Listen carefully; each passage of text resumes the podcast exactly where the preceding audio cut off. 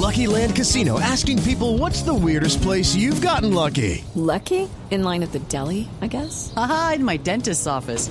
More than once, actually. Do I have to say? Yes, you do. In the car before my kids' PTA meeting. Really? Yes. Excuse me, what's the weirdest place you've gotten lucky? I never win and tell. Well, there you have it. You can get lucky anywhere playing at LuckyLandSlots.com. Play for free right now. Are you feeling lucky? No purchase necessary. Void where prohibited by law. 18 plus. Terms and conditions apply. See website for details.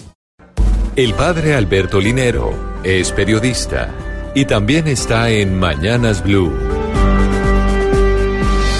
6 de la mañana, 46 minutos.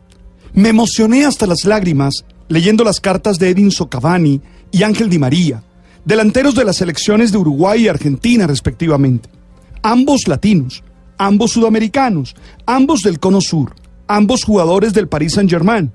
Uno que hizo avanzar su selección nacional a los cuartos de final de la Copa Mundo, aportando tres goles, y otro que ya tuvo que despedirse porque a los suyos no les alcanzó. Cavani le escribe simbólicamente al niño que fue a los nueve años y Di María a los aficionados que esperan lo mejor de la selección argentina. Cavani expresa cómo vivía en la pobreza, cómo no tenía nada.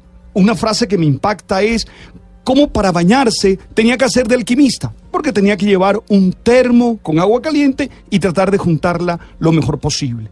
Hoy nosotros los vemos como figuras, deportistas famosos, rodeados de éxito, pero poco sabemos de ese trasfondo del que surgieron. Di María recuerda su primer viaje internacional en avión, en un Hércules, en medio de las más duras condiciones y con todas las expectativas de la primera vez. Sí, los vemos como aquellos que deben cumplir nuestros deseos de hincha y jugar siempre su mejor partido. Pero es bueno también ver el camino que recorrieron porque puede inspirarnos a nosotros frente a nuestros propios retos en la vida. Cavani dice algo muy fuerte que quiero que reflexionemos, que pensemos.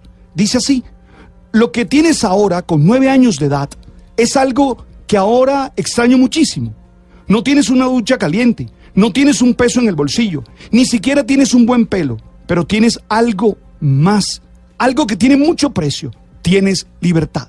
Ah, Cavani cree que el éxito y la riqueza le quitan la libertad al hombre.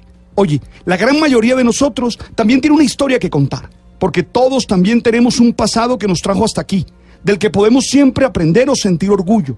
Lo que no sabemos es olvidarlo y no podemos hacerlo, porque el que olvida de dónde viene termina sin saber para dónde va.